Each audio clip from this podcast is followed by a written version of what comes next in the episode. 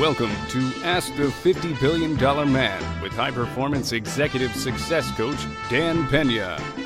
The only show where you ask and you get complete, no holds barred answers. And now, your host, Dan Pena. Hi, kids. Uh, welcome to 008 podcast uh, for um, Ask the $50 Billion Man which is me, and that's uh, $50 billion that I've created in the last 20, uh, a little over 20 years in equity and value with my mentees um, and uh, in various projects uh, around the world. Too many projects and too many industries and too many places around the world to mention. Um, our first question for today's podcast is going to be another one from the uh, toll free number. Uh, you guys are catching on to use it. Um, and I'm trying to use uh, going forward uh, at least one question for every podcast. Even if we don't use it in its question format from the actual phone call, we do answer the questions. Okay, let's get started with the first question. To be wealthy, one has to add value to others' life or lives. How can I successfully add value to someone else's life without trying to impress them or going overboard without losing my own dignity and self respect. That's a great question, but um, it's based on the political correctness of the 21st century, or more importantly, 2014. Um, in uh, the 60s, 70s, or 80s of the last century, last millennium, uh, that kind of question wouldn't be as um, important. Um, the, you impress them, if that's, that's not really the right word, you show them who you are through your mentor, stroke chairman, stroke dream team members, board members, through your accounting firm, through your law firm, that are all part of your dream uh, there's, there's nothing losing your dignity whatsoever or your self respect. I must admit that that sounds like a person that needs more self esteem, needs more self confidence. Uh, there's nothing about going overboard in being the best you can be. As Joe Batten, my former partner, uh, and uh, a great uh, mentor of Ross Perot, said uh, many years ago, when he coined the phrase, be all that you can be for the United States Army. That's what QLA is all about, being all that you can be. I am all that I can be and trying to be the best high performance coach that there ever lived, that ever walked the planet. Uh, and, um, the, and by definition, QLA has made me who I am, uh, and QLA has made countless others. So don't worry about losing your dignity or losing your self respect. It's a great question. Now let's move on. How do you build a team um, and can it be built on commission only? No, you've lost the point here. You build a team, as I told you, you find a mentor, find a chairman, you find other board members that you leverage off of that chairman, hopefully, like an anchor tenant that takes 40% of the building, then you can rent up the rest of the 60%. Um, and it has nothing to do with commission. If you're in a commission business, it has nothing to do with that. By commission, I think they mean do you have to pay them a fee in the beginning? No, you don't have to pay them a fee. You don't pay them honorariums to come to board meetings. The board meetings are going to be infrequent. And now with Skype and Zoom, et cetera, which are relatively inexpensive and not free, you can have these board meetings uh, and not have them travel. Uh, I would recommend that you have two board meetings a year that you're physically present. But in the beginning, if you don't have enough money to, to, to have them fly in, or you fly to them, uh, and, uh, then uh, you have them on Skype. Uh, and that's why I, I, recommend highly that your first board, your first dream team, be in the same general locale. Uh, my question relates and is a, a few fold. This is essentially one question around the chairman. Okay. We have a, a multitasker. Should I really have to convince a retired CEO about dealing with such high firms, lawyers, and accountants? No, you shouldn't have to convince him. If you have to convince him, then that means something's wrong. That means he's out of his comfort zone. And it's not for you to help the CEO, um, uh, a retired CEO, uh, to expand his comfort zone. They're there to expand your comfort zone. Uh, should the CEO be able to open mind, be open-minded and at least know more than one way to finance a deal? Yes, he should be. But uh, the, um, I assume that you're talking about that this retired CEO still. But um, your account, your other team members of your board um, should also have the experience to be able to tell you what road to go down. And of course, your extended dream team, which are your lawyers and accountants, will also have the ideas. Um, CEO believed and uh, really liked uh, my idea, but in terms of me financing uh, the deal I want, uh, which is how you mentioned on the tapes, he seemed irate or at least couldn't believe it could be done. Conventional wisdom here again? Right. Next, you got the wrong guy. QLA is not for everybody, okay? Uh, if you spent 20, 30, 40 years of your life doing it the conventional way, QLA is going to seem foreign to you. Um, you just have to move on, say thank you very much. In fact, today I got an email from a, a mentee uh, in the oil and gas business after a few weeks of um, a Dream Team member being on board. The Dream Team member felt so uncomfortable that he said, This isn't for me, and so uh, he left. That's life. Um, danger is real, but fear is a choice. Fear is not real. Fear is a product of your imagination. Remember, false expectations appearing real. These guys are afraid because it's a different way. The CEO, uh, ex-CEO that we've talked about in the last two slides. That's not your problem. It's not for you to change his, his thought process at age 50 or 60 or whatever he is. But remember, fear is a product of your imagination, and fear is just one, one choice. Another choice, the opposite of fear, is enthusiasm. I'm really bored and tired of uh, daily grind. I need something more exciting in my life entrepreneurship offers that. Um, but how uh, do I go about it? I have some ideas like mobile apps, for example. Everybody and his dog's got mobile apps, okay? The, the truth of the matter, and I have uh, two mentees that are very successful in uh, production of apps, but 99.9% of all app producers don't make any money. And they always refer you to the five or six or 10 or 20 people that do make money with apps. But for the vast majority, it's, uh, it's, it's a very tough, tough, tough thing. Uh, and most of you hang on to these bad ideas too long. When they don't work, you should walk away. Uh, if the plan is to acquire several companies, this is the same uh, extension of that app question. Several companies, consolidate them to eliminate redundant um, it, uh, operations, and then take the organization public with an IPO. When would you recommend uh, doing the second and third acquisitions after the first one, if the deals are available? as soon as humanly possible. Now, if you're referring to apps, uh, you're not going to find too many app companies that are worth buying. But if you're just asking in general, and I'll make this question in general, then as soon as you make your first acquisition, if you've got a second or third, uh, I'm not a believer that you, excuse me, take time to consolidate them. In the beginning, um, it's going to be hard for you to find transactions until you get a deal flow and I believe we talk about deal flow uh, uh, later on in this podcast, or perhaps I'll talk about it in another podcast. But there's a, a lengthy uh, tape on it um, on, on my site called Deal Flow, How to Create Deal Flow, and it's germane to this question. But you take the acquisitions as soon as you find them. They're going to be tough to find in the beginning. Uh, I'm watching uh, your podcast four after uh, a Hyatt brunch. Same question comes to me. You are, you, you are who you know and what you do. Um, I am beyond all those I associate with and how to crack the next level of achievement. Uh, how do I go, for, this is all one question, how do I go from having associates with, who are millionaires to having those that uh, have in excess of 100 million? Sounds like fucking stupid question. He's, he's telling himself that to me. Go and find them. But that is like saying, how do I bang a supermodel? Ask her. uh, your thoughts would be appreciated.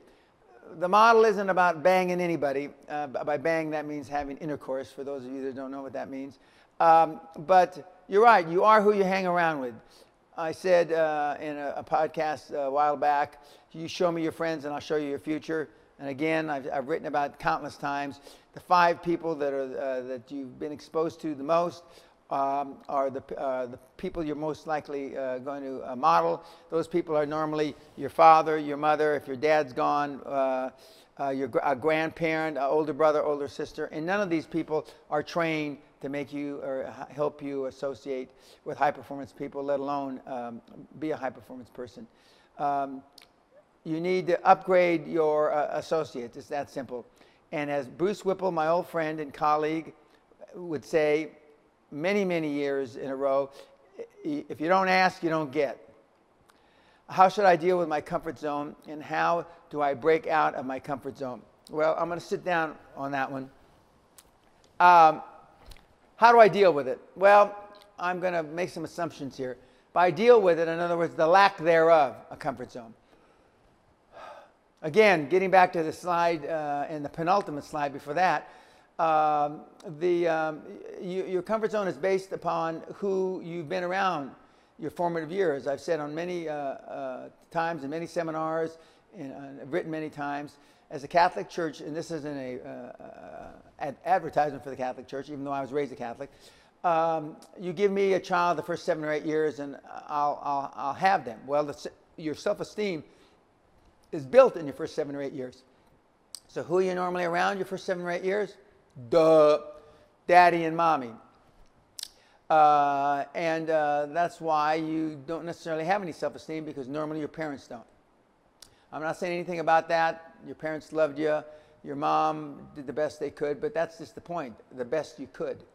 But that's the best they could based on um, what they knew. Um, uh, how do I break out of that comfort zone? Again, show me your friends and I show you your future. God, let, you know, I, I learned um, the regimen of uh, work ethic from my dad, God love him. But uh, when I got a big award in 1981 and I got another big award in 1991 uh, about being entrepreneur of the year, etc., you know, most successful this or that, uh, when uh, the TV um, commentator or newscaster, whatever you call them, asked my dad, uh, aren't you proud of your son's success? And my dad said, looking straight into the camera, yes, I'm very proud of my, my son's success, but my son is not uh, successful, super successful because of me. He's super successful in spite of me. He, uh, he meant it in a positive way. He meant it because he wasn't trained to be a high performance person. Uh, he was a, a world class athlete at one time, uh, and uh, uh, that's one of the banes of my existence is the fact that I had very little athletic skills growing up. So that's probably why I overcompensate in business. Um, but he was saying that he only trained me what, in what he knew. And he then knew at age 60 or 70, whenever, how old he was when he said these things, that it wasn't to be a high performance person uh, in business. He was a high performance guy, but not in business. So how do I break out of my comfort zone? You need new associates. You need new colleagues. You need a mentor. You need a chairman. You need a dream team. And it ain't easy. It ain't easy to find. It's easier to find those people, but it's not easy to change 20, 30, 40 years of uh, pre-existence uh, uh, in your little brains. But if you want it bad enough, you can do it. I am an international student in Dundee. I assume that that means he's uh, not Scottish, Dundee, Scotland. I enrolled in a business course to learn the basics. However, I find it too slow. What do you suggest? Well, you can drop out, uh, and uh, you can um, you can build a dream team and go after your passion. If you have a passion for something, go out and do it. But um, I'm not sure why an international student would come to Dundee. Dundee University, I assume it's Dundee University. Uh, it's a great school, uh, but uh, there are other schools that you don't have to come internationally to go to. How can I say, uh, how can I stay so fired up? How do you stay so fired up during the Castle seminars? Well, I'm passionate about it. I'm passionate about bringing as many of you guys and gals across the goal line as I can in the rest of the years I have to keep coaching and mentoring. Uh, I love it. Of course, I'm very successful at it, and when you're, when you're successful at something, you love it more. But I loved it when I wasn't fucking successful. I loved it when they laughed at me. I loved it when they said QLA was uh, a statistical anomaly. Just because I turned 800 bucks into four, over 400 million, you know, how, how, could I possibly think that I was going to be able to get anybody else to do it? Well, now I've gotten countless people uh, over the goal line.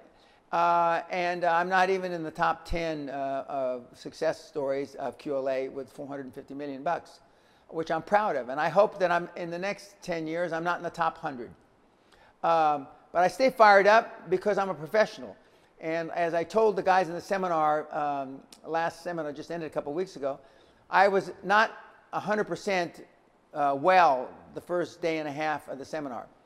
Um, I was ill. I'm not sure if I had food poisoning, but you sure as hell can't tell it on the, uh, on the YouTube tapes. And by the end of the th- second day, I was fired up, uh, no more than I was the first day, but I was feeling well. And I wasn't having to call on my inner energy or uh, uh the force. And I wasn't calling on Juan Kenobi like I was the first day and a half uh, the first uh, day of the seminar, was hard for me to get out of bed. And uh, they, but nobody saw that. Now, if I were you and I was just a measly cunt, I'd say, oh, I've got, I, I don't feel well. Uh, maybe I will start at 10 instead of 7, etc. One of the guys uh, who's a successful guy in his own right, he's from Indonesia. Uh, he came up and, and managing people in Asia is different. We had a guy there from China. Uh, uh, uh, both Caucasians, but living there a long time. And the guy from Indonesia said, the best excuse I've had in the 12 or 13 years he's been in Indonesia uh, for not coming to work. And I, and I gave him a couple of ones that I've heard over the, the 10 years I've been in Asia. And he said, well, this one is going to top any of those. And he told me, he asked the, the, the, he asked the sorry bastard, this is him talking, why the fuck weren't you at work yesterday? He says, Oh, I was sick the day before. Now get this.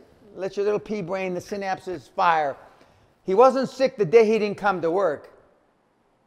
He was sick the day before, so he decided he needed an extra day, even though he wasn't unwell. He, this guy and I laughed and laughed and laughed about this. Now, the other guys that have not done business in Asia for any length of time didn't see the humor in it.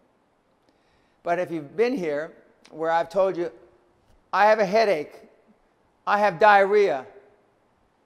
Uh, the, the, the same guy told me the story. We found a guy that his mother died. Except over the years, every time I get a new general manager or senior manager that this guy reports to, his mother dies. So the guy that he's reporting to doesn't know that his mother died four or five times prior to that. And I said, well, we, we have guys that uh, uh, their wife's in the hospital or their wife had a baby that have no wives. And uh, so I'm, I'm not surprised. But I hope this answered the how do I stay fired up. Just answering the question gets me fired up. How do I stay, uh, how do I stay at home? I almost have no money. How do I stay at home? I have, well, I, don't, I believe, because reading in the contents, this was with some other comments, um, meaning if I have no money, why do I stay at home? Well, you shouldn't. You should be out finding something that you're passionate about. So, you know, if you stay at home and you do nothing, believe me, you know, uh, you'll do nothing. Those that have low expectations, they become self-fulfilling prophecies. Uh, money has nothing to do with it. I had $820. Uh, I, I, know people that started with nothing.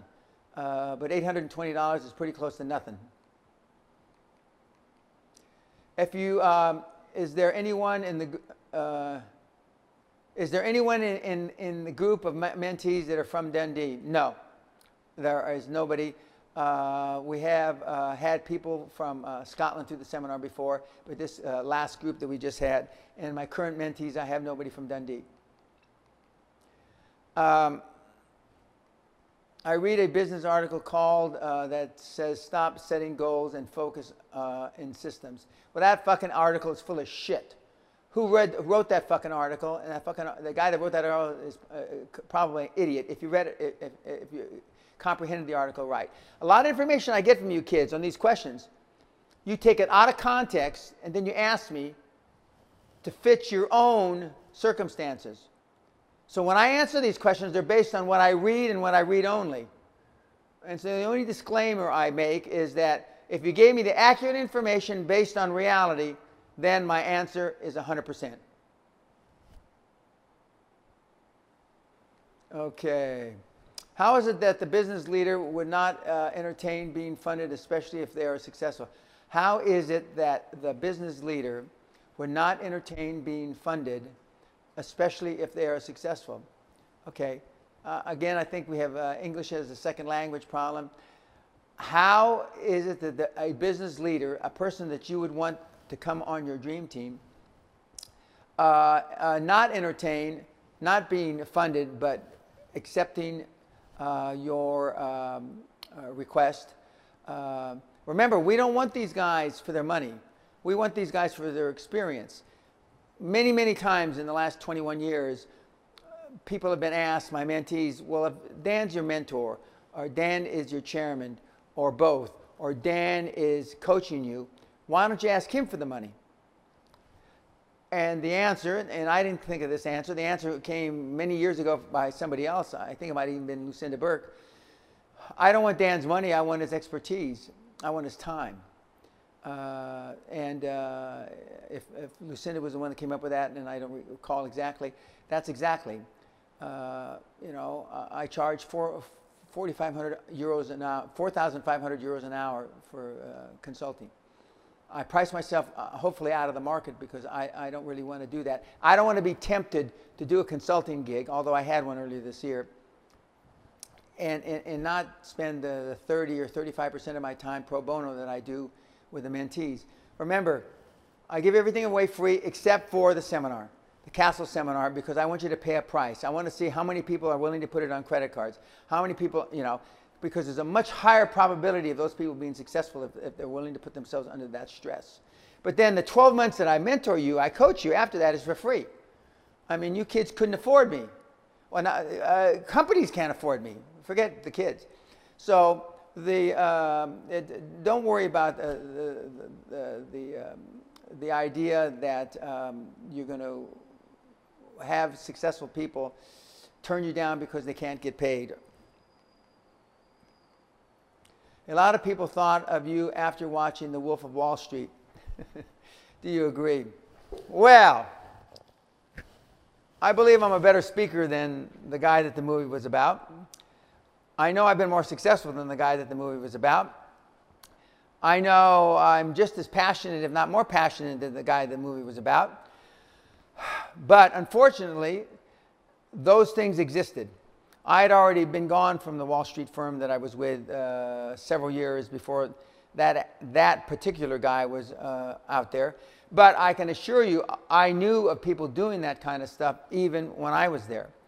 Um, as far as do I agree that I am like him vis a vis determination, vis a vis passion, and all the characteristics of a high performance person that I talk about? Yeah, I'm like that.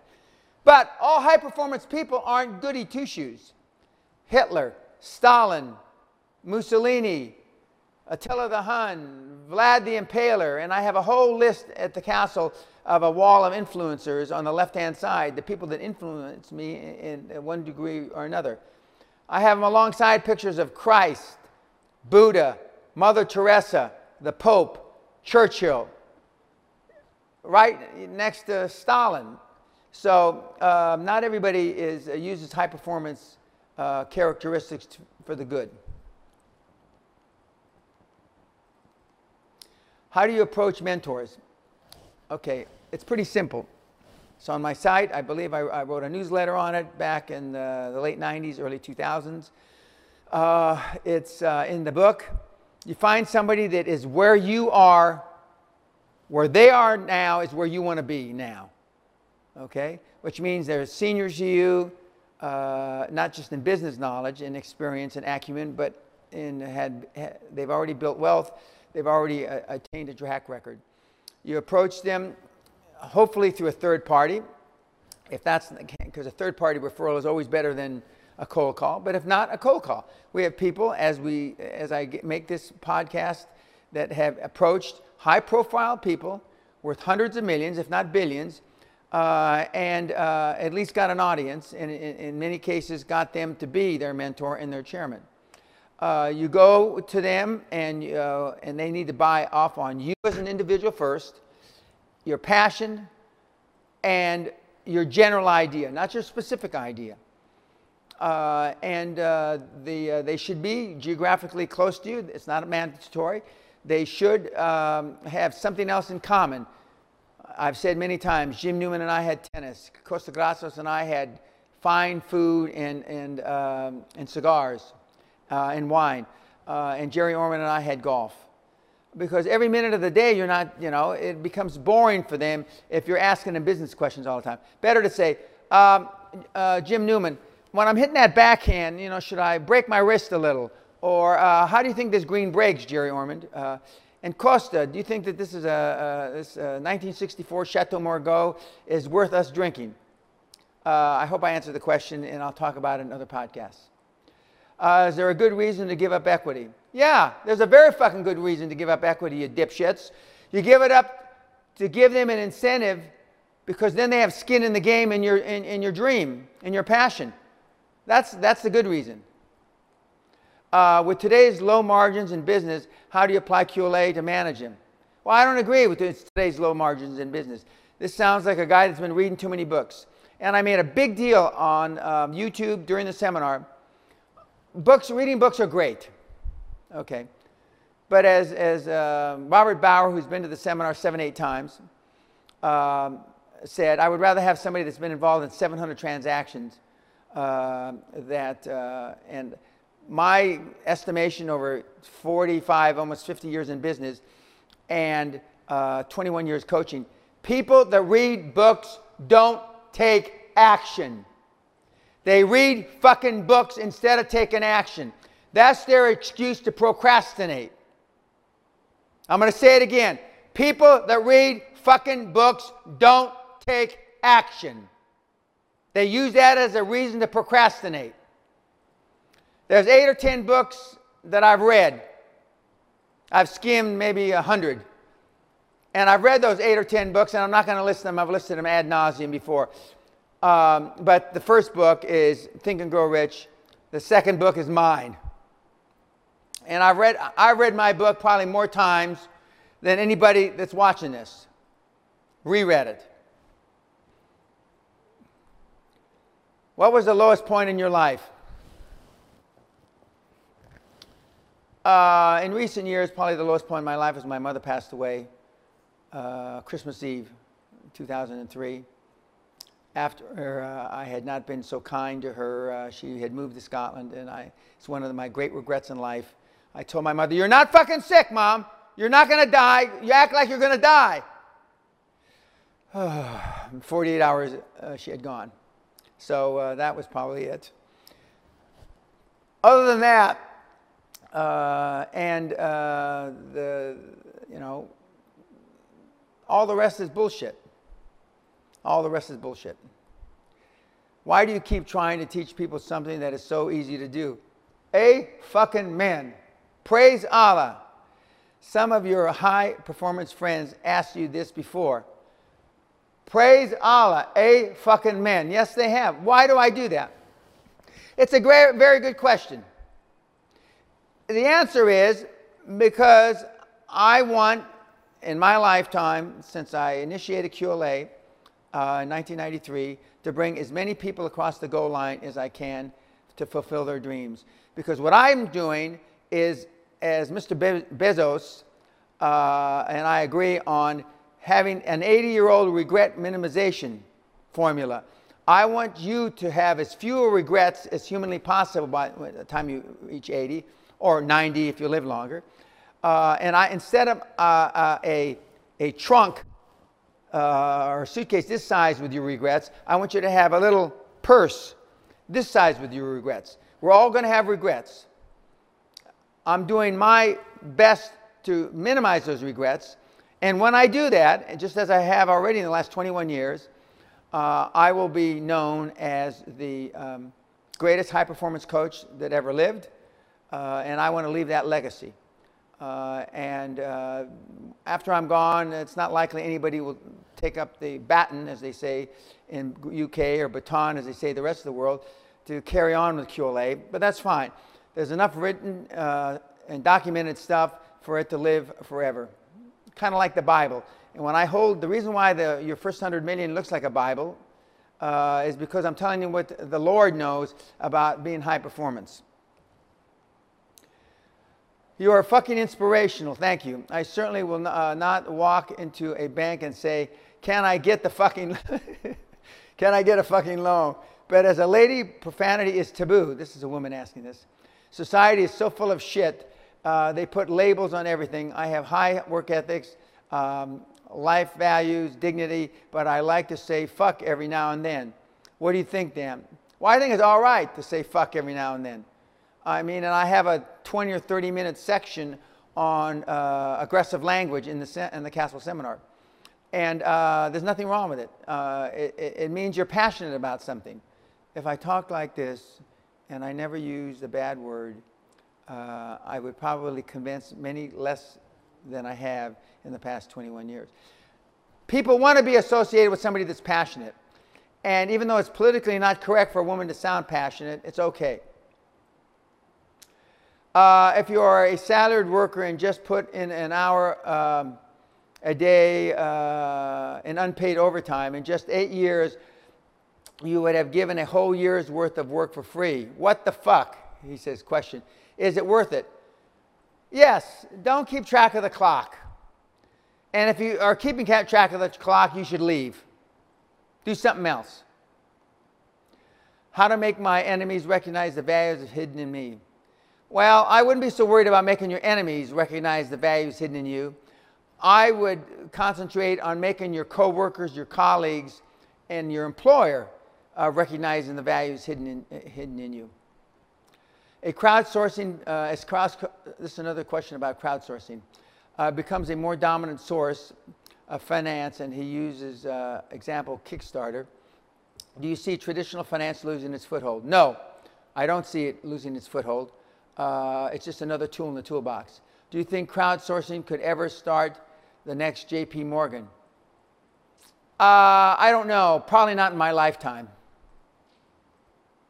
What criteria do you use for selecting firms you work with? Pretty simple. Obviously, honesty, integrity is, is a given.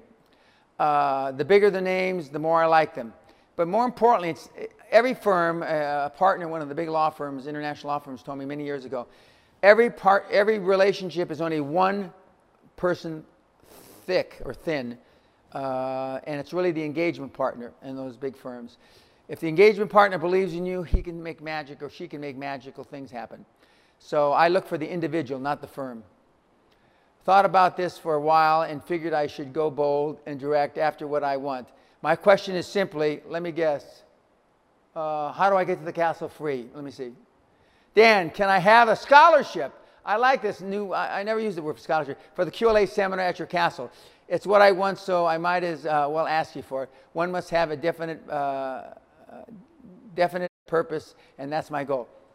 Uh, we do, get, we don't I, don't, I don't call them scholarships, but we do do from time to time pro bonos at the, um, uh, at the Castle Seminar. We've had priests there, and uh, needless to say, the priests aren't paying uh, full tilt, or in some cases, no tilt. Uh, and we have a student program, but you got to be a real student. As I put in my newsletter, you can't be a 40 or 50 year old person taking one class at a junior college in, uh, uh, in Mississippi. Um, and um, we have a PPP, Penny Payment Plan, which has become very popular in 2014. Uh, and, uh, but you got to qualify. You got to fill out a questionnaire. Um, and uh, and uh, not everybody qualifies. So, um, but I, I, don't, I, don't, I don't give out scholarships like that just because you ask for them.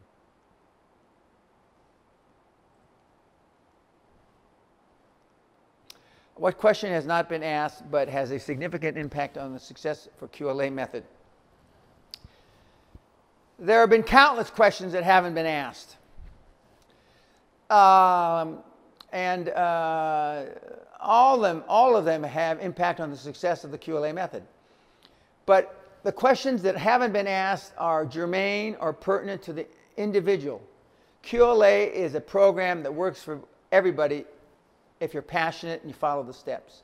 QLA is not a menu like a potpourri. Well, I have a little of this, I have a little of that, I have a little. That doesn't work. using any QLA is beneficial. Using all a QLA is massively beneficial, but it's massively disruptive on uh, the way you lived your life heretofore.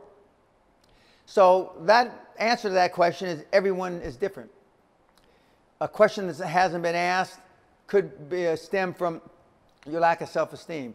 A question that hasn't been asked could stem from uh, the fact that uh, you think you're too old. Uh, a question that hasn't been asked could stem from uh, you think you're too young. And I can go on and on. Hey Dan, I've heard from a few sources that once you achieve a certain level of success, that you will develop enemies in the climbing the ladder of uh, new heights. Is that true? If so, how do you deal with it? And have you uh, how do you develop any enemy? And have you developed any enemies from your accomplishments? Number one, it's not true. It's how you treat people. I do believe in karma. What comes around goes around. I've tried to be uh, uh, and have been very fair and honest with everybody I've dealt with. You can look on YouTube, and there's virtually uh, very, very little bad stuff uh, written about me, and nobody has said that I've cheated them. Um, uh, the only bad thing you can find on the internet about me is my fiasco in India, where I wouldn't bribe somebody and they closed us down, put one of the business partners under house arrest, and then a few years later, uh, the charges were dropped for lack of uh, wrongful evidence. I forget how it's put. All those papers are on Wikipedia. Uh, but um, I, have I developed enemies? No, not really. There's some people that don't like me, but they're not my enemies, not because I fucked them in business, but they don't like me because they don't uh, agree that uh, uh, the harsh, most direct, uh, route between point A and point B is a straight line, and sometimes that straight line uh, uh, is a personal affront to some people. QLA was not developed to hurt people's feelings. QLA was not developed to piss people off. But if the people that are uh, in the line of your um, uh, road to success that are causing you optical, obstacles, they will feel uh, pissed off if you go around them and or over them. And none of that has eh, certainly kept me from any of my accomplishments. What do I want most? I want as many of you as I can possibly pull, push, punch, kick across the goal line to fulfill your dreams. And in doing that, for me to leave the legacy is the, uh, the best high performance coach that ever lived. Um, and uh, that's what I want most. What is the best way to surround myself with high performance business role models if I work from home? Tough. Uh, but you can still have uh, high performance colleagues. I mean, if you do, uh, for example, if you're on the internet and uh, you're part of a virtual office, uh, if the people that you're dealing with uh, are, aren't returning your calls, etc., don't deal with them. Just before this filming, I overheard a conversation from some of my people that some guy who had an appointment that was supposed to come to our offices decided he didn't want to and he wanted to Skype. Well, he's next. Fuck him. Throw him off. Uh, because if, if that's any indication, as my senior marketing and project manager, who's a woman, said, he's just a cunt. Now, a year ago or so, uh, she wouldn't have talked that way. But sometimes th- that word describes people uh, to a hilt. Uh, does the chairman of the new venture need specific industry experience? Um, it's helpful, but not absolutely required. Uh, so, but it's helpful, but not absolutely required. Uh, Mr. Pena, I am pleased to find this great opportunity. I'm on the way to start a first business. So many questions. I said to myself, this is it I wrote on a piece of paper the most important question that my mind could find. When writing it, clarifying answers were coming. And, and I searched next most important question and answers came and so on. It happened that no question was good enough for a serious debate with Mr. Pena because when writing it down, the answers appeared to be ridiculously simple and clear. And I could hear your voice saying, What the fuck? Uh, this is a QLA question. Uh, did you think before asking, you Romanian gypsy woman? obviously she's a gypsy lady.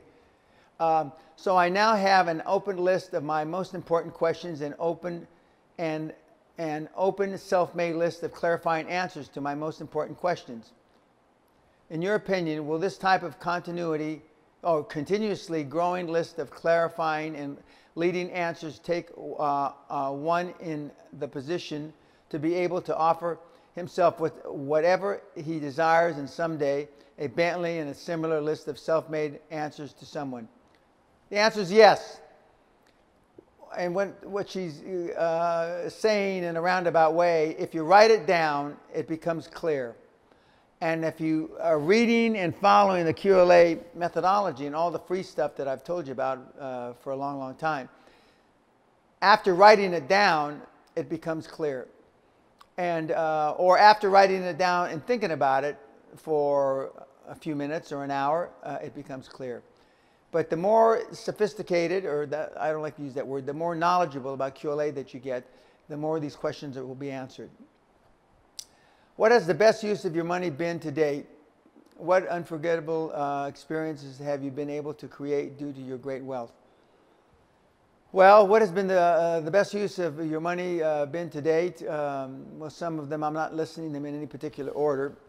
Uh, the education uh, of my children uh, and fine institutions, the um, charities that my wife uh, and I have uh, been able to support over the years, including two Mother Teresa orphanages, uh, the, um, the Manuel S. Pena uh, uh, student athlete scholarship, college scholarship at Lincoln High School in Los Angeles, where my dad um, was an all-state athlete for the last four or five years, we've sent uh, a number of kids off to college that uh, might not have been able to go. Um, the uh, experience have you, uh, what experience have you been able to create? Well, experiences, I mean, uh, going to the magnetic South Pole to renew uh, our vows, my wife Sally and I, being able to travel all over the world several times a year. Uh, being able to uh, experience uh, all the continents, uh, you know, you know, probably 100 countries, um, uh, being introduced to three presidents of the United States, I think five members of the royal family in the UK. Um, these are some of the things um, but being able to give away all the QLA product uh, and not have to make a living off of it uh, is uh, a great benefit and it makes me feel very good. Um, the, um, what separates me from all the other that I know of, um, personal development, success coaches, whatever you want to call them, um, is that um, I'm not making a living off of it. Uh, and I'm not, uh, you know, I could give seminars and probably fill up pretty big uh, rooms, but I don't do that because I, I, I know, which I used to, because I used to give these things away in the 90s to big uh, rooms of seven, eight, nine hundred people, that my effectiveness was uh, okay by industry standards, but certainly wasn't okay by my own standards. I have fire curtain manufacturing businesses in the UK. How did this get in there? So what? Would you recommend asking someone to be a mentor in the same business as you were? Um, uh, and could you possibly be in a direct competition in the future? Uh, well, I don't know anybody in the fire curtain business. Uh, and if you ask somebody that's in your business to be your chairman, you take that risk. Um, but you, you know, you have to be careful uh, that you don't already compete with the, the gentleman or the lady.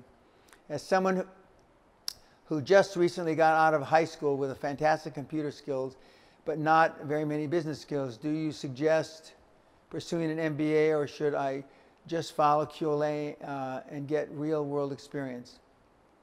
I would assume uh, a great mentor and dream team would help make up for my lack of knowledge and am I correct in thinking so? Yes, you are.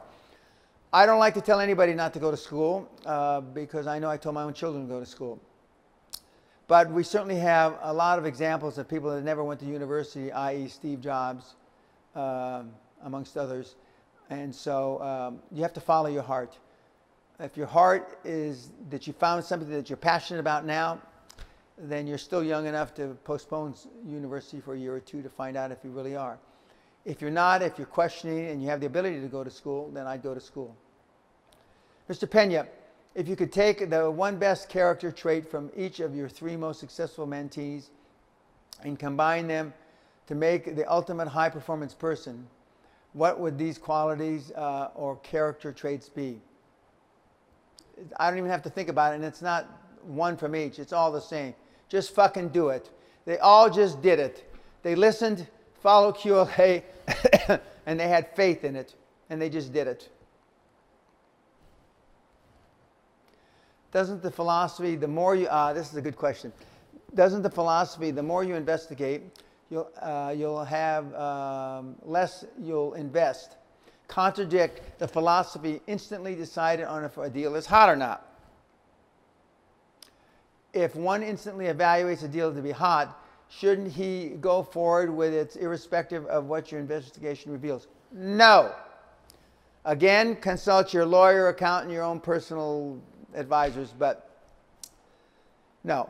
It's hot or it's not hot. That's when you investigate it. You know, she's walking th- uh, towards you uh, saying, Dan, Dan, I'm single then, I'm young. Dan, Dan, come with me, okay? know, I got to investigate this. Now, in the, in the year 2014, I got to worry about does she have venereal diseases, you know, A, and I got to think about all this. So that's part of the investigation. So it's either hot or it's not hot, vis a vis taking the first step towards investigation. Um, what specific questions should I ask potential Dream Team members during their interview? Okay, well, um, assuming you have a chairman, it doesn't say here, uh, the questions are, you know, do they have time? Uh, do they know anything about the industry? Uh, do you uh, understand, you know, how passionate I am? Um, the, um, uh, we don't want your money. Uh, we want your expertise. Um, uh, I'm adding questions and statements. Um, we will give uh, all uh, board members, um, Dream Team members, uh, a percentage equity based on their activity, which could be for, uh, from 1% to 2% for just a, a, board, not just, but a board member, and 3 to 5% for a chief financial officer or finance director, and up to 10% uh, for a chairman. Uh, I don't do these deals for 10%, and I'm not here to sell you to ask me, but I get a lot more than 10%. Okay. Uh, the, uh, what specific materials do I need ready to present to my potential Dream Team members? Um, he's got listed here. You give them your mission statement, you give them an execu executive summary of your idea, your mission statement, his profile, meaning his, the guy that's asking them, uh, all correct. That's all correct. Um, and those are easily uh, put together. Just to be clear, the process is one, set up a dream team. Two, find a deal. Three, uh, and that dream team includes uh, extended portion of your dream team includes your accountants and lawyers on a success fee basis. Um, uh, find a deal, find the money, correct? Yes, correct. Or should I have the deal before the dream team so they understand what the, I'm attempting? No. You don't need the deal before the dream team. You need the dream team first because uh, that's how you're going to get the deal. That's how you're going to get somebody to have confidence in you to give you an opportunity to buy a deal because you're being you're getting the extended track record uh, of uh, your dream team members. Uh, at what point is the process do I set up the company LLC, uh, DBA uh, corporation? As soon as you put your dream team together, you set up the corporation and issue the, the equity. I don't like to give the, um, the um, Dream Team members, the board options. I like to give them direct equity, 2%. Uh, uh, in different parts of the world, nobody ever gives them anything. so it's a big deal. Uh, do you think it makes sense to hire a bank? Uh, again, English is a second language. Hire a bank to do my auditing, account management, payroll. No, I, I don't think it's a good idea uh, to do your auditing, account management, and payroll Uh, you should have, uh, you know, uh, and not, your dream team member either. Your board guy who's on your uh, dream team, who's an accountant perhaps, uh, isn't, didn't come there to do your auditing and account management payroll. Uh, you should do that internally or outsource it, but not to your bank. If possible, can, should it be one of the banks who intend to give me, again, you shouldn't use the bank for that. If I end up uh, needing angel investor and the current board members are not willing to put up money, they shouldn't put up money, you dipshit. That's not why you asked them there. Uh, should I look for an angel investor using the same method to find board members? Yes, similar method. Uh, you won't be saying, I'm going to give you equity to be my angel investor. They'll tell you what equity. Uh, have you ever acquired an entire franchise? Uh, no. I've been chairman of an entire franchise before. Uh, not just one or two locations. No, I've never done that before. Um, uh, if so, did the acquisition prove to be a significantly different process than others? No, acquiring a franchise is not any different than acquiring uh, a business. But you're going to have existing liabilities because you've got the people that bought the franchisee, the franchises from you. Uh, and normally people aren't selling the franchise because they're doing well. So you have to be very cognizant of the liabilities that are coming with a franchise. This gentleman uh, or lady says, my burning desire is to acquire and or start as many daycare centers and private schools as possible. Well, uh, God be with you, Allah be with you, Buddha be with you. That's great. That's great. There's nothing wrong with that. Uh, do you think there's exponential growth uh, involved in education? Uh, yes, I do. Uh, um, the, I just, just mentioned uh, my, my Chinese example. I personally believe so, but I'd like to hear your thoughts. Have you ever acquired or assisted in an acquisition of an educational institution? not directly. Indirectly, I have. but there's different kinds of education. Um, have, have any of your mentees financed or raised money to start their own educational institution? Um, uh, no. Uh, not to the best of my knowledge. But we're talking about direct mentees. I've got tens of thousands of mentees that only read the book, well, not only, they read the book, have the tapes, uh, CDs, etc. Uh, and I know for a fact uh, that they were involved in education, but uh, I wasn't part of that. Uh, and to the best of my knowledge, they were successful. But I can't give you any statistics. Uh, what are your thoughts on using government funding versus acquisition loan when it comes to owning and operating daycare centers? Well, my general thoughts on government funding is they're absolutely terrific. Uh, the governments, and there's all kinds of different methods uh, to utilize government money. Uh, and I would go there first uh, as, a uh, as opposed to um, using individual personal finance. Do you think that a tender, loving approach towards pushing people towards their peak performance is effective as your boot camp approach? And if not, why not?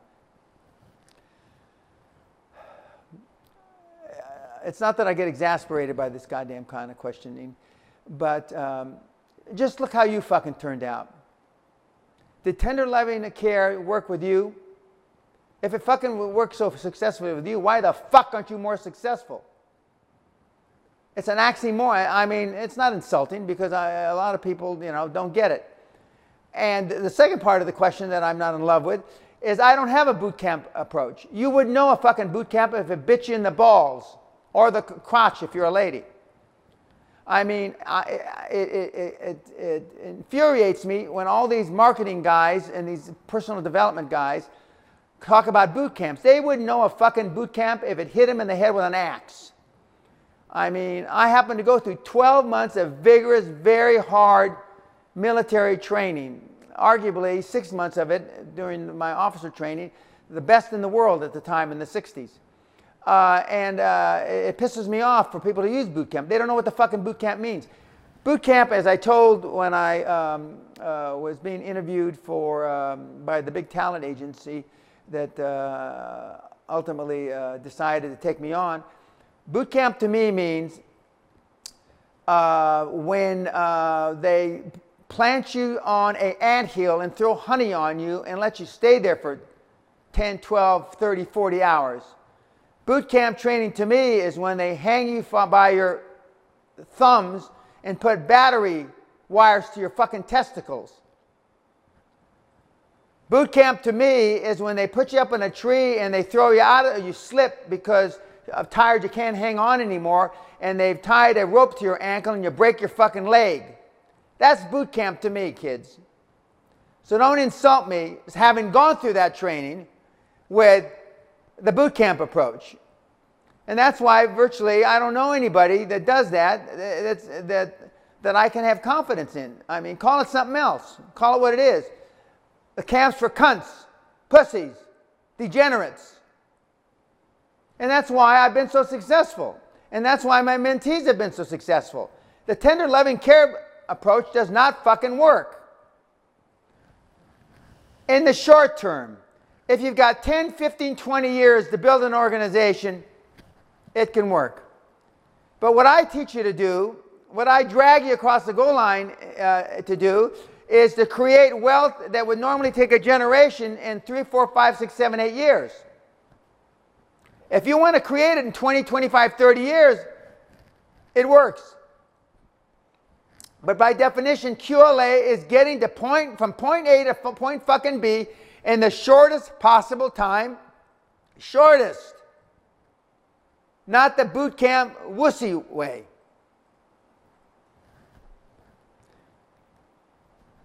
Thanks for the opportunity to learn from you, Dan. I have invested five years of my uh, time into my business. It's worth one to five million. Well, if you don't know if it's worth one million or five million, you got a challenge here. I can continue to grow it without external financing. Your plan could grow it faster, but it is worth the risk and complication to deal with snobbish, know-it-all mentors and herd-like retarded investors. Well, you got a problem, Mr. or Miss. Um, if that's what you think, then don't waste your time with QLA. Uh, and if you don't know if your business is worth one to five million dollars, you're fucked up. Something's wrong with you. You've gone to too many of those wussy, cunt-like boot camps I just talked about. And if you think the snobbish know-it-all mentors, well, the mentors, remember, are people that are where you want to be someday in the future. But you're still a know-nothing. So, I mean, uh, you got the wrong attitude. And herd-like investors who else would give you money if you don't even know what the fucking value of your company is? One to five million. Are you retarded?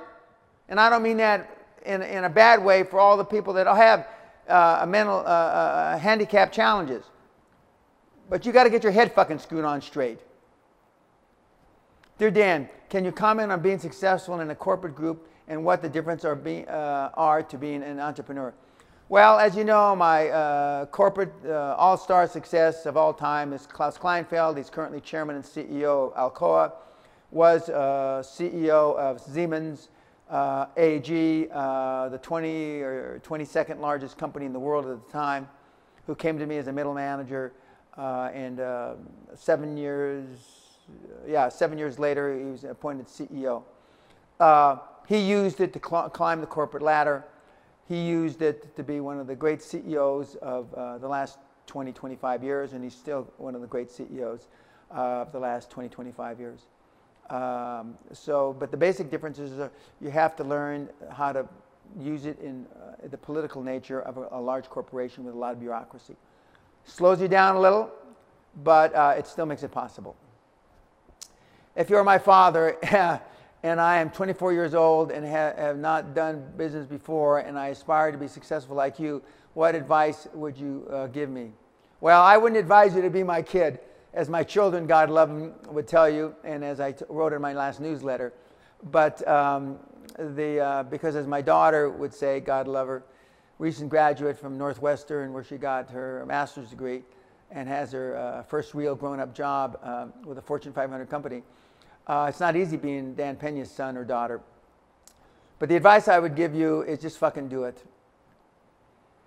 Uh, and for the most part, don't listen to your parents. Uh, but if I'm your parent, you should listen to me or at least take it into consideration in your uh, decision making process. Uh, and just fucking do it. Uh, even if your dad doesn't like it. And if I'm your dad, even if I don't like it, follow your heart. in order to have an asset in real estate, I must buy cash uh, how do you turn liabilities into, into, assets? Well, I wish I had a box that turned shit into gold, and I wouldn't be, be doing this. I'd just be selling this. I'm being facetious now, selling this to all you guys and gals.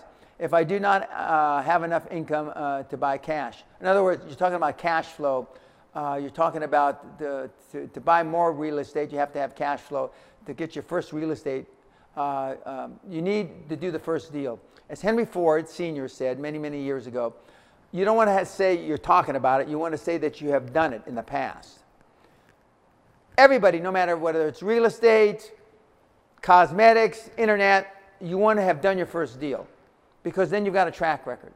And it's also uh, uh, easier to attract, uh, not also, it is easier to attract money. How can I pay the mortgage while I'm just fucking doing it? Okay, that's how you pay the mortgage by just fucking doing it. Um, you know, you know, uh, go out and get two or three jobs if, uh, if necessary. People in third world countries understand that better than, you know, the spoiled kids in the Western world.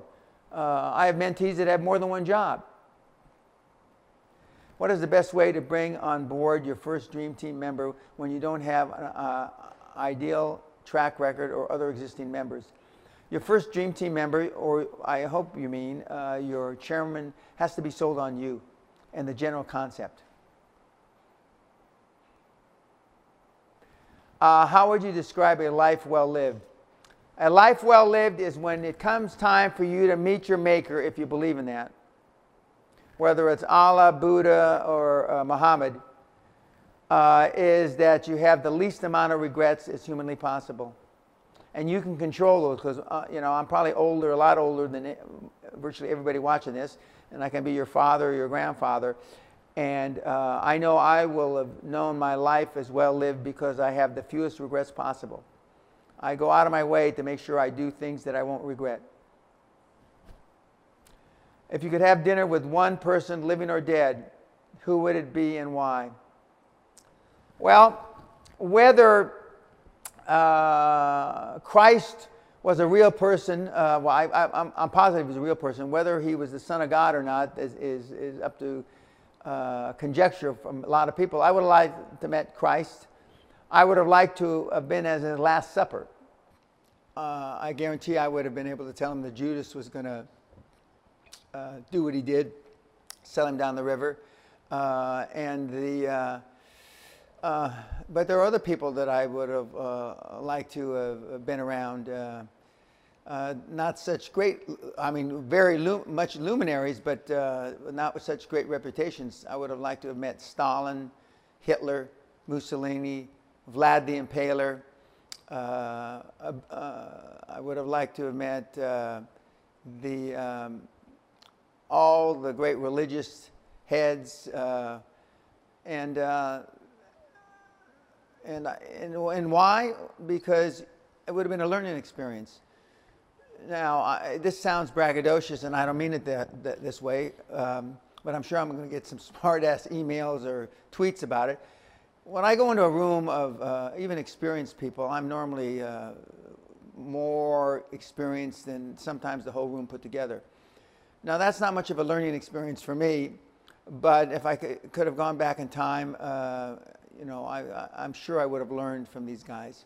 Okay, now, um, will you help me be all I can be?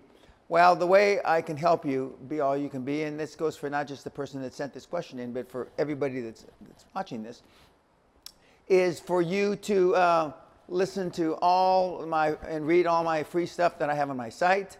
Uh, for you to go uh, and uh, look on iTunes and YouTube because now we put uh, uh, some of my old product on iTunes and YouTube um, to uh, go to Torrent for those of you that don't have um, the uh, or don't know about Torrent, which I'm sure everybody that's watching this knew about Torrent before I did. And as I mentioned in a previous podcast, if I'd known about Torrent years ago, I would have put everything up free long, long time ago. Uh, but I didn't. I only recently found out about it. And I thought that Torrent was hit or miss. But there's a lot, you know, virtually uh, almost all my stuff uh, was um, is on between torrent and I, YouTube and uh, uh, iTunes. Everything I've got is on there now. But that's the way you can be all you can. I can help you be all you can be.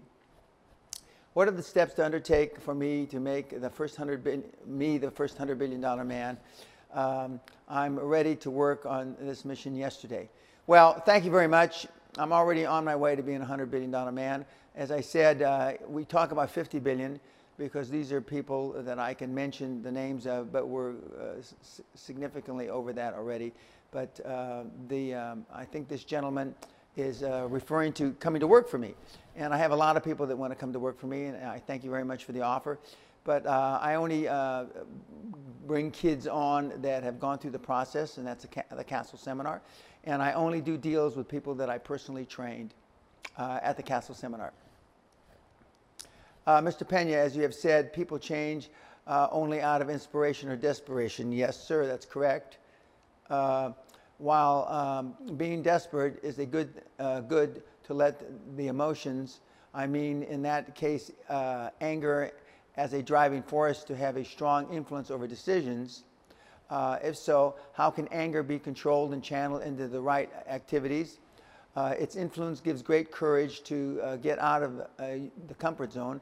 While I believe wisdom in rage from mentor dream team is very important in such situation, it is unlikely to expect such guidance uh, with every single action. That's correct. Um, you, um, your dream team, and especially your mentor, is there to give you uh, wisdom and courage uh, when you need it. I didn't need any courage. I occasionally needed wisdom and anger, and I got that from Mr. Gratsos, uh, Mr. Ormond, and Mr. Newman. but it's not, you can't expect it in every single action. I mean, life, career is a long, long time and a career is a marathon. It's not uh, individual sprints. Um, so uh, you're right in that regard, um, but it, it, can be of assistance. Mr. Pena, as far as I know, your QLA system is based on consolidated fragmented industries.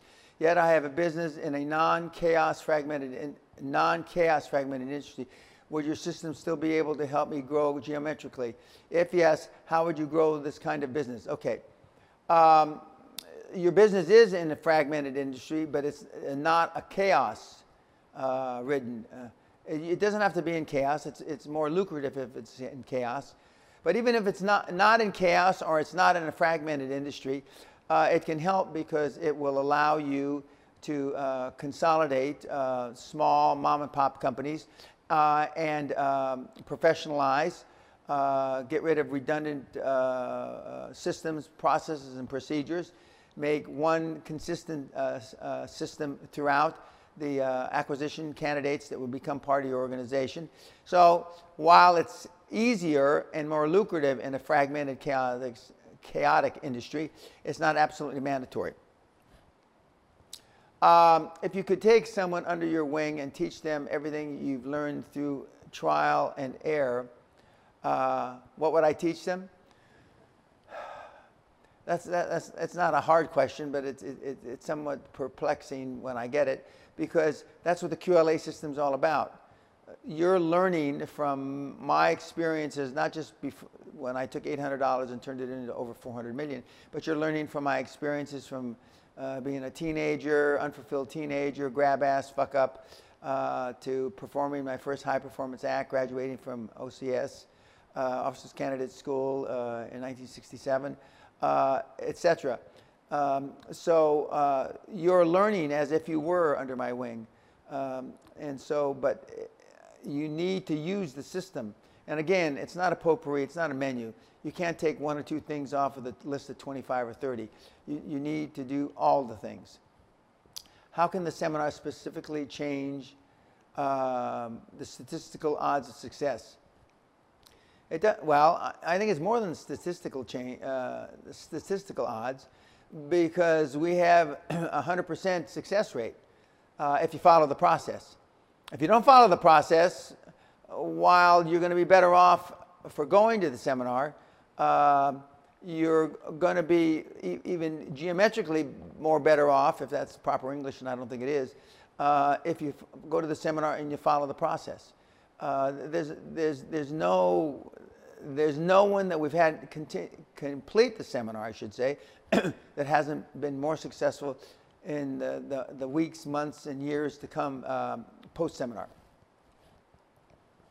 how can you attain or get unshakable self-esteem? um, it's not unshakable. Uh, mine can be uh, shaken uh, from time to time, but not recently.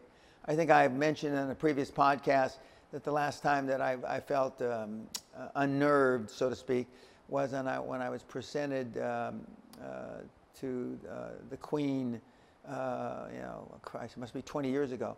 I felt dry mouth. I was a little apprehensive, wasn't sure exactly what I was supposed to do, kneel, curtsy, whatever. Um, but the way is you, you associate with and you, I don't like the word hang around because high performance people are like eagles, they fly alone. But when you start dealing with high performance people that have high self esteem, it rubs off. But it's not 100% unshakable. Now, certain things that I have 100% uh, unshakable self confidence in, I, I, engage in dangerous activities. I don't hunt wild animals anymore, uh, but uh, with uh, knives and pistols. But uh, for example, just a few months ago at age 68 and a half, I did a bungee jump in, in the raging wind in New Zealand when everybody else was standing around talking about it. All the kids that were your age were just sitting around talking about it because it was too windy. Uh, I didn't, uh, my, I didn't feel, I wasn't afraid. I didn't feel, you know, frightened. Um, I did after I hit the bottom and I heard the snap of the uh, rubber, whatever that thing is that the, you jump off of and it's tied around you.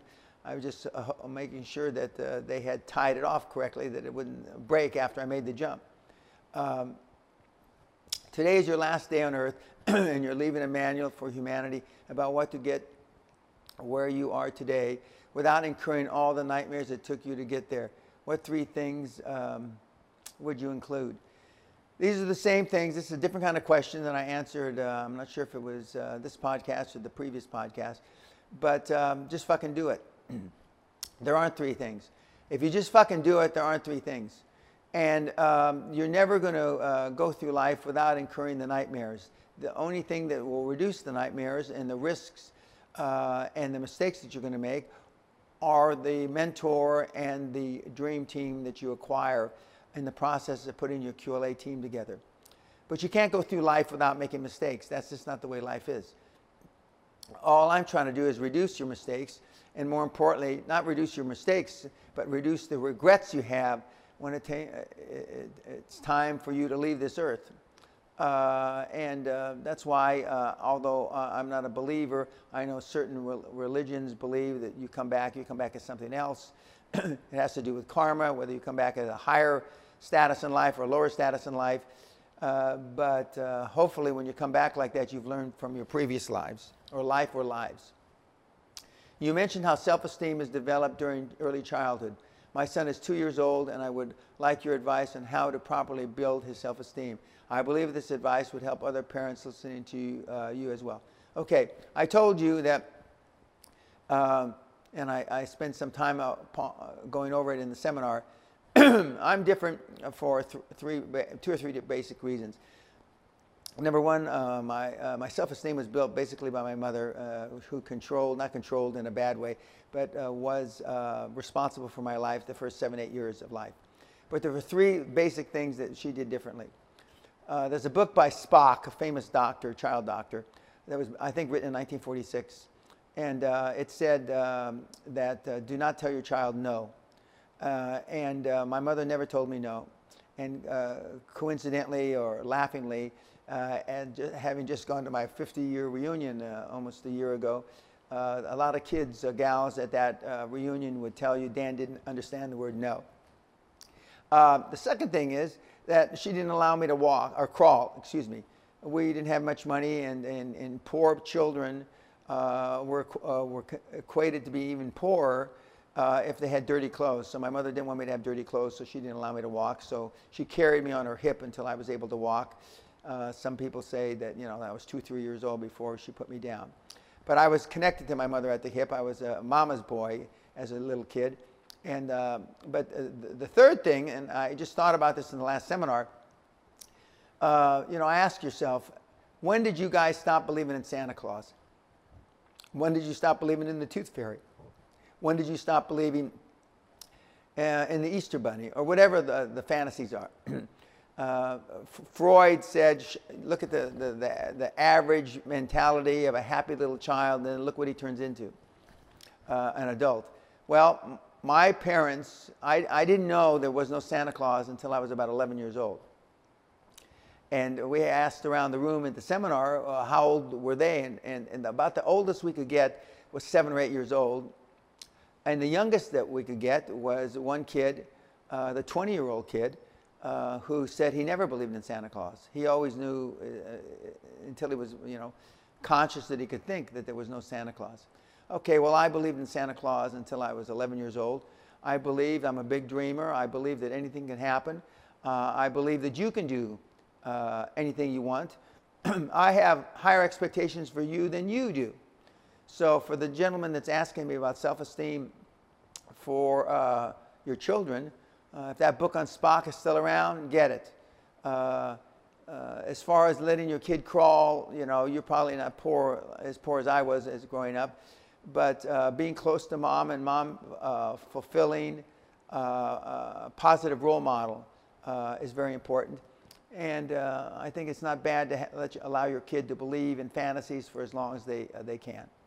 And be the best role model you can. Most parents are not trained or weren't raised to be role models for high performance. Loving your kid is great. And telling your kid that he can be anything uh, he or she wants to be is, is really is not such a great idea. Because unless you give them the tools to be anything he or she wants to be, uh, you're, you're, you're allowing them uh, and setting them up for failure. When the time, uh, uh, when the time I meet Dan, I am sure the QLA moment is granted. My question is, uh, is would you like to meet me and create another miracle spot in someone's life? Well, I want to meet as many people as, as I want, and I'm often surprised that not more people don't want to meet me when I'm uh, traveling around the world. I met a, a, number of people going through Scandinavia.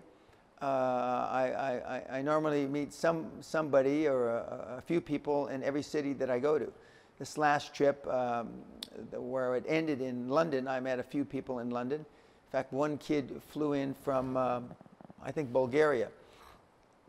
But um, that's how I touch even more people.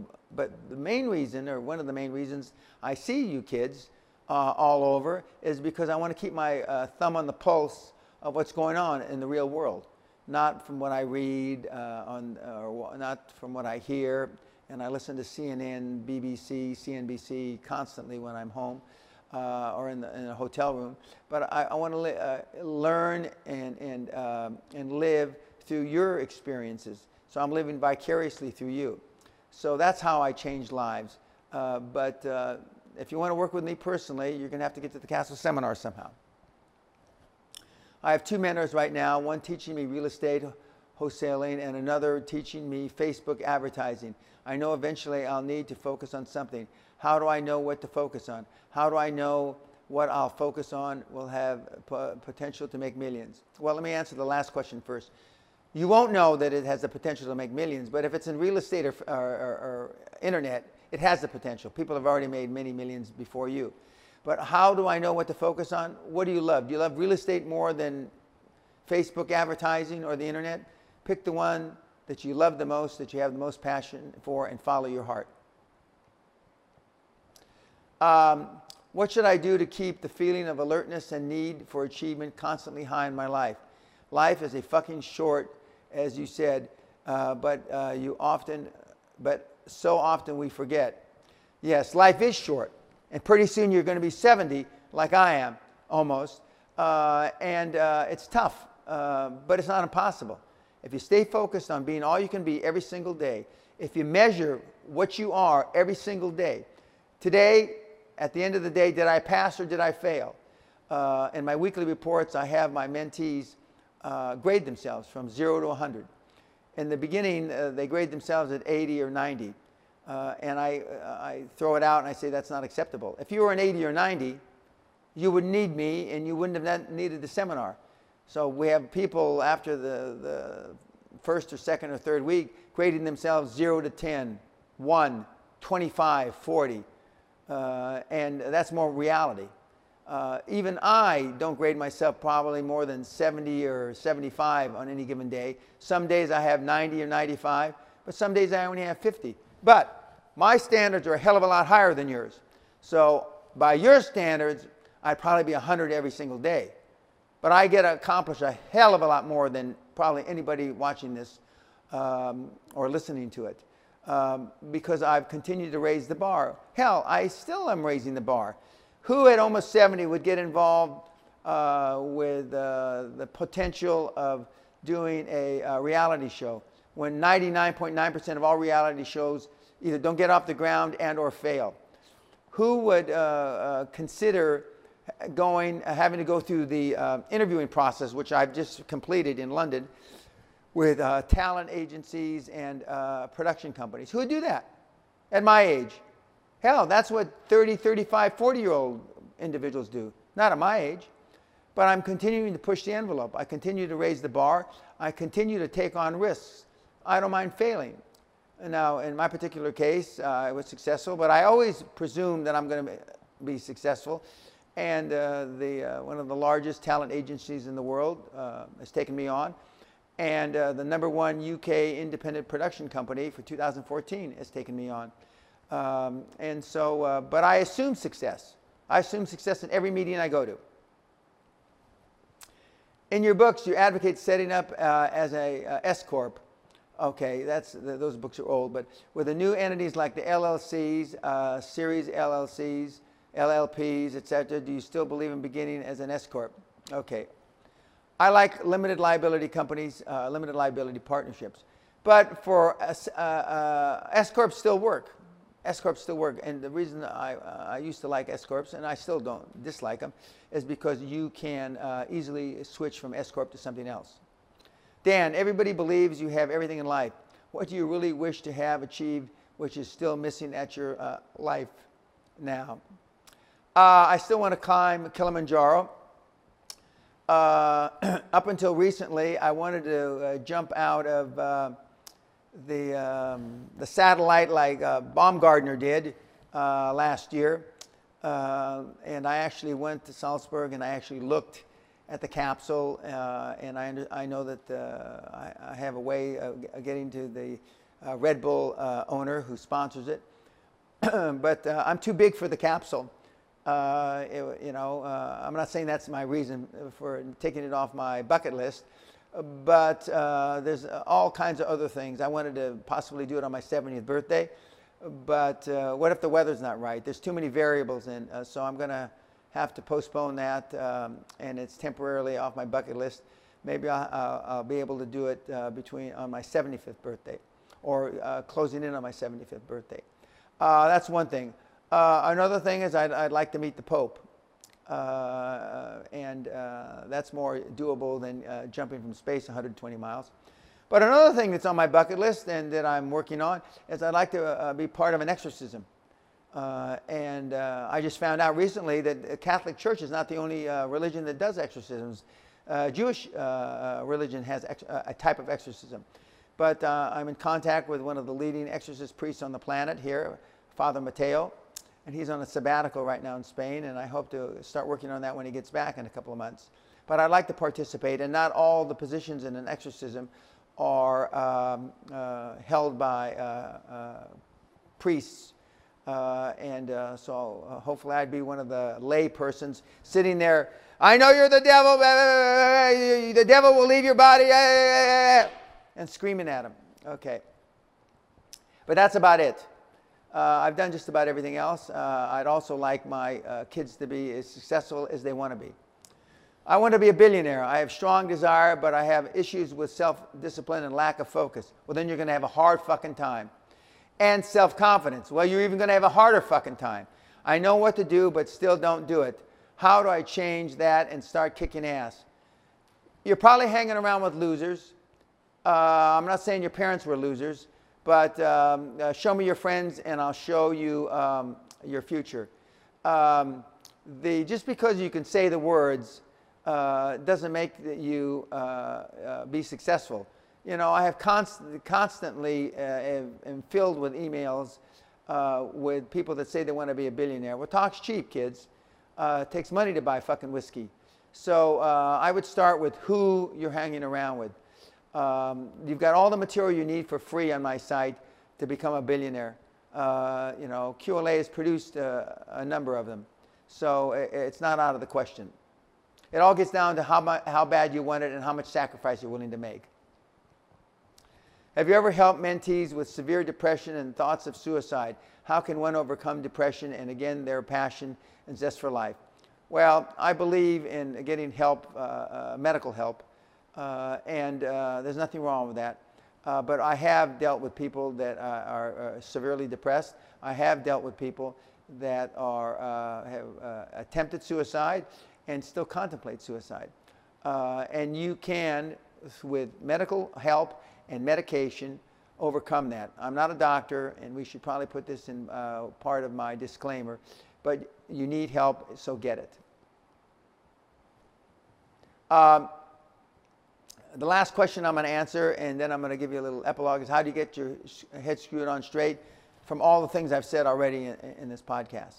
Uh, read everything that I've uh, uh, mentioned. Um, my free stuff on site, torrent. Um, you, you, show me your friends, and I'll show you um, the, your uh, future. But more than anything, stay focused, stay laser beam focused, stay viciously laser beam focused, and you can accomplish anything you want in life. Uh, I look forward to the next podcast. Uh, and, and, until then, and, and please follow uh, the, my, uh, my plight of trying to get my reality show uh, to fruition. But peace, God bless.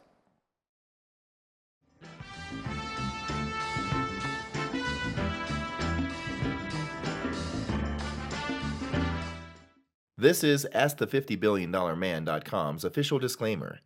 Comments, questions, and remarks made during any part of this podcast are intended to generate discussion and reflection, but are not legal, accounting, tax, investment, appraisal, medical, or other professional advice or instructions, or factual reporting, all of which are expressly disclaimed. Remember, investigate before you invest. We can't do that for you. You are solely responsible for your investigation, analysis, and decisions made with your independent professional advisors, familiar with your specific and verified facts, and current applicable laws and regulations. Reliance on this podcast, its contents, or its participants for any personal or business decision, including but not limited to legal, investment, or other financial decisions, is disclaimed. No comment, question, or remark or other content shall be or be construed as an express or implied promise, undertaking, contract, or agreement, or a waiver of any part of this disclaimer or applicable laws. The owners and distributors disclaim any obligation to supplement, correct, or modify the content of any podcast. No content shall be deemed to encourage evasion or disobedience of any law, or the submission to jurisdiction in any country. Reliance upon any facts assumed to be true for the podcast is disclaimed. Persons or entities referred to are fictional, and no depiction or reference to any person or entity is intended. Any seeming resemblance to an actual person or entity is entirely coincidental. All content is copyrighted and may not be used without written permission from Dan S. Pena Sr.